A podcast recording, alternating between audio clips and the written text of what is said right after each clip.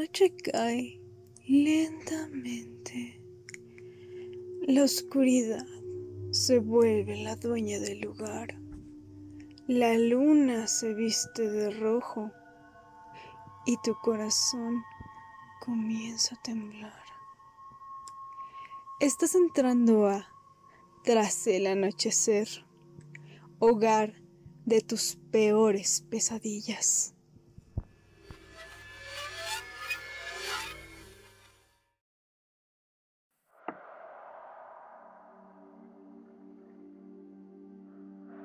El experimento ruso del sueño.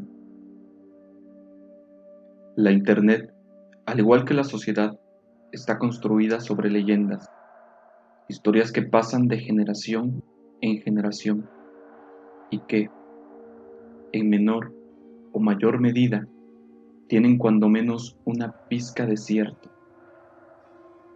Desde que el ser humano comenzó a contar historias, los productos de su imaginación han ido evolucionando.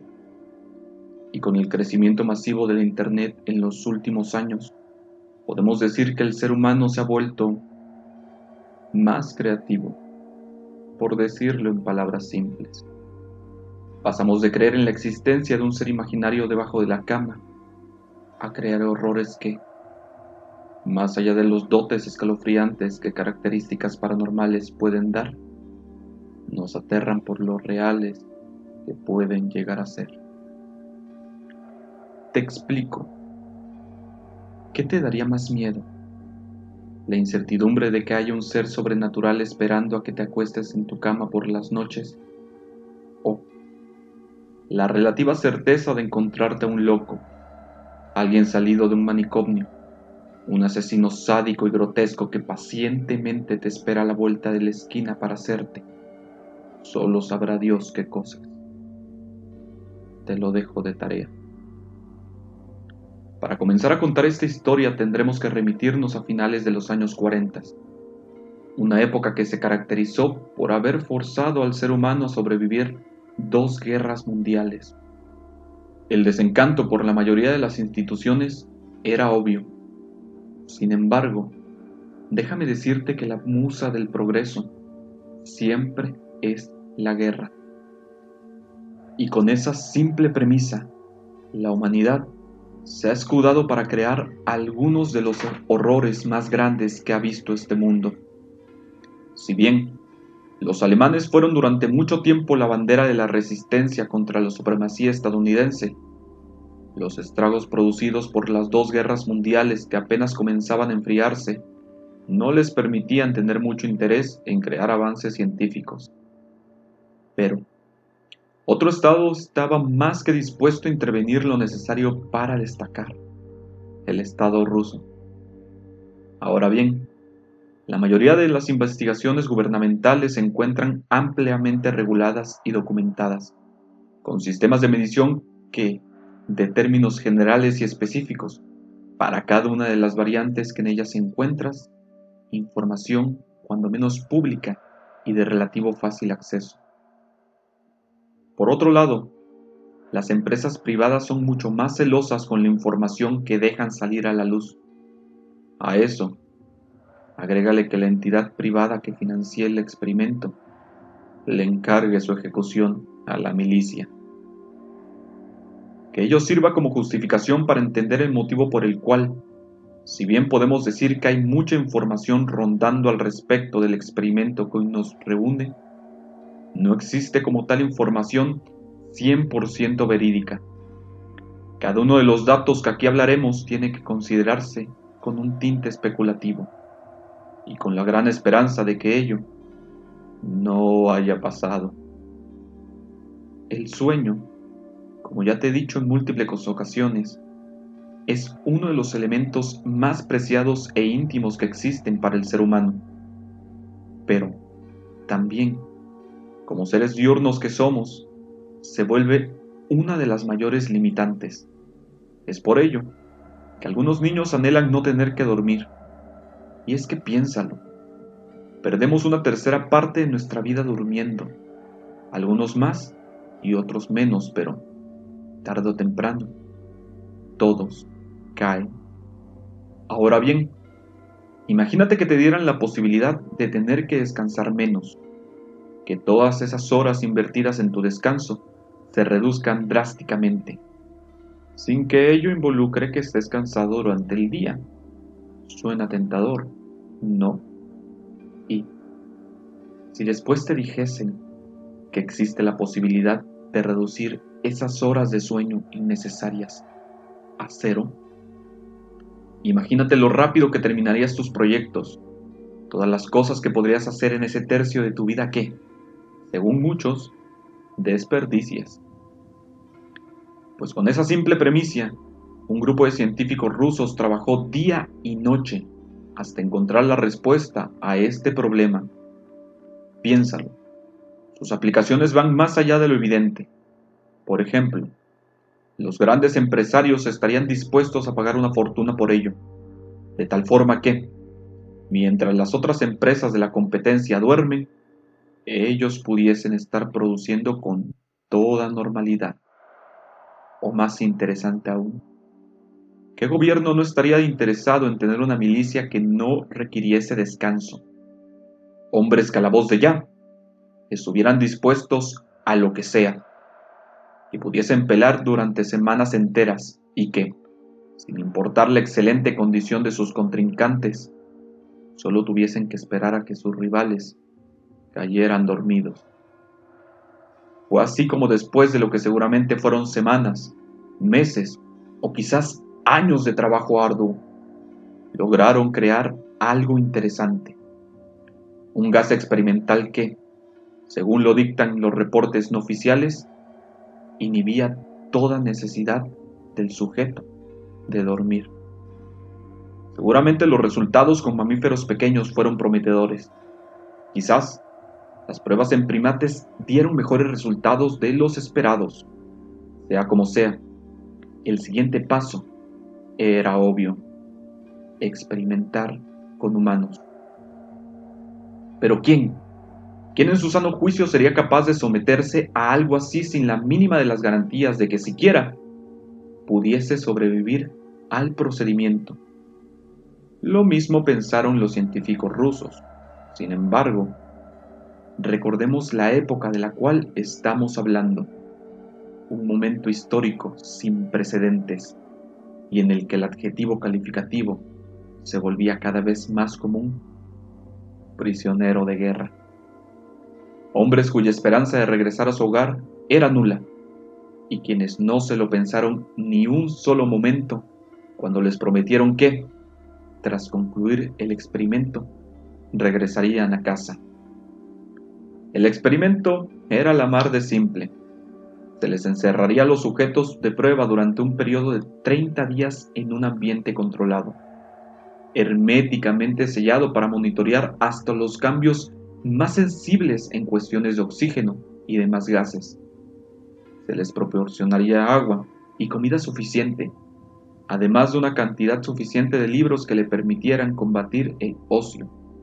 La única y vital diferencia es que serían constantemente rociados con el gas en cuestión, por lo que, en teoría, pasarían todo ese tiempo sin dormir, con micrófonos colocados metódicamente en todo el lugar y todo lo demás preparado, los sujetos ingresaron y con eso dio inicio una de las historias más escalofriantes que ha visto toda la Internet los primeros cinco días los sujetos mantuvieron interacciones con plena normalidad. Hablaban entre ellos, comían, bebían y realizaban sus necesidades con regularidad. Puedes llegar a imaginarte lo que conversaban.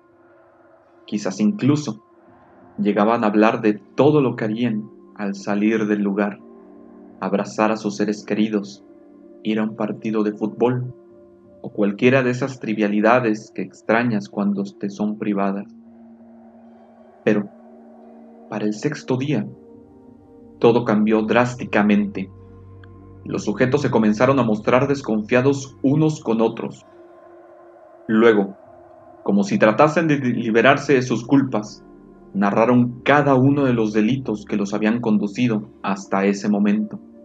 Evidentemente, los científicos le atribuyeron dicho comportamiento a algún efecto secundario del gas, nada alarmante, según ellos. Al décimo día, y sin ningún tipo de aviso, uno de los sujetos de prueba comenzó a gritar a todo pulmón. Llevaba haciéndolo durante tres horas, cuando, de la nada, se hizo el silencio. Solo un par de sonidos guturales reemplazaron los alaridos anteriores. Se plantearon dos teorías. O el sujeto en cuestión había gritado tanto y durante tanto tiempo que sus cuerdas vocales simplemente cedieron y cual cuerdas de guitarra mal entonada se rompieron. Un espectáculo nada agradable de ver. O, en efecto, fue el mismo quien se las arrancó.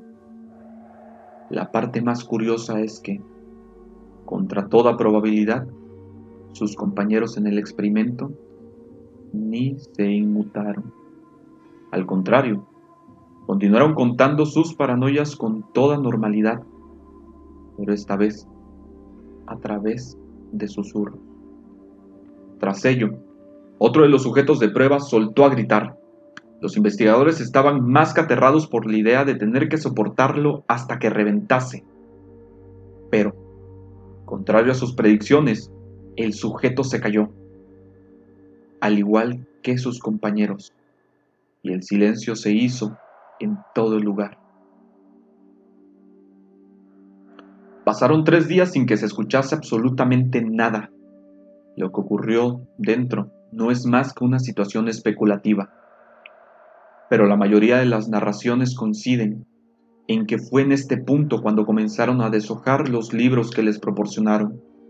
Defecaron sobre las hojas y con toda la delicadeza del mundo las pegaron en las paredes. Todo eso sin hacer el mínimo de los ruidos. Durante todo este tiempo monitorearon constantemente los micrófonos para corroborar que en efecto funcionaban a la perfección. Las teorías comenzaron a formularse. Temían que los sujetos hubiesen caído en coma o similar, incluso que pudiesen haber muerto. No tanto por ellos, sino porque aquello implicaba perder la oportunidad de estudiar los efectos de la prohibición del sueño en el cuerpo humano. Así, el decimoquinto día, tomaron la decisión de entrar al cuarto aislado, algo que se juraron no harían.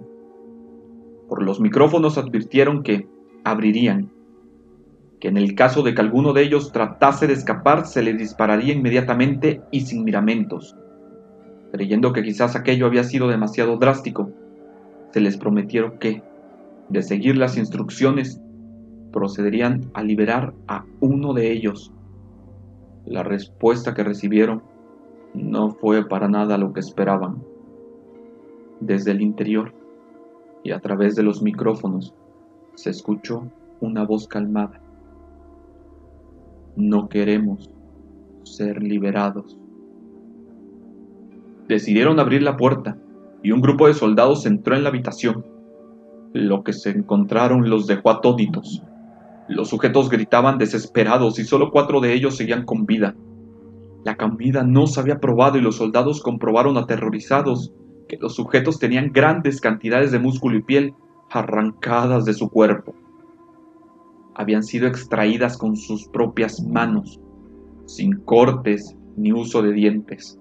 Además, habían arrancado los órganos de la parte inferior de su cuerpo, y los investigadores pronto se dieron cuenta de que los sujetos se habían comido su propio tejido muscular. Al intentar sacarlos de la habitación, los sujetos se negaron y violentamente demandaron la reimplementación del gas experimental. Atacaron y mataron a varios soldados, y en esa lucha, otro de los sujetos del experimento sufrió graves heridas. Fue intervenido inmediatamente por médicos. Intentaron sedarle, pero incluso con una dosis de morfina diez veces más alta de lo normal, no fue posible. El sujeto seguía gritando desesperado, llegando incluso a lesionar gravemente al médico que lo atendía. Gritaba más hasta el punto que se desangró y murió. Los otros tres sujetos fueron trasladados a instalaciones médicas. Dos de ellos, que todavía conservaban las cuerdas bucales, seguían demandando el gas. Querían mantenerse despiertos a toda costa. Las enfermeras aterradas comentaron que los sujetos esbozaban siniestras sonrisas cada vez que sus miradas se encontraban con las de ellas. Uno de ellos, mientras era sometido a cirugía para reimplantar sus órganos, intentó comunicarse con el cirujano. No habían administrado anestesia y él gritaba desesperado. La frase era simple y clara. Sigue cortando. Los otros dos, en cirugía, hicieron imposible el proceso de operarles, ya que se reían escandalosamente, sin poder parar. Paralizados, solo pedían el gas. Los investigadores les preguntaron por qué se habían herido y arrancado los órganos de su cuerpo, además de por qué pedían tanto el gas. Una respuesta contundente se oyó. Debo mantenerme despierto. Los tres supervivientes fueron devueltos a la habitación. Al haber fracasado en el experimento, los investigadores se preguntaron qué hacer con ellos. Un oficial sugirió comprobar qué sucedería si se les volvía a administrar el gas. Así, los sujetos volvieron a recibirlo y rápidamente se calmaron. Para sorpresa de los investigadores, sus cerebros parecían morir y revivir cada cierto tiempo. Uno de ellos se tumbó en una de las camas, reposó su cabeza en la almohada y cerró los ojos, muriendo al instante. Tres investigadores se metieron en la habitación. Uno de ellos fue abatido por un disparo y murió. Otro de los investigadores les hizo una pregunta a los sujetos. ¿Quiénes son? Debo saberlo. El sujeto sonreía de manera escalofriante y le respondió. ¿Tan pronto te has olvidado? Somos ustedes. Somos la locura que circula en sus cuerpos rogando ser liberada de su mente más profunda y animal. Somos de lo que se esconden cuando se acurrucan en la cama cada noche. Somos lo que callan y lo que duerme cuando se sumen en la profundidad de la noche. El investigador se quedó petrificado, pero acertó a disparar al sujeto directamente en el corazón. Él, agonizando, solo dijo una última frase casi libre.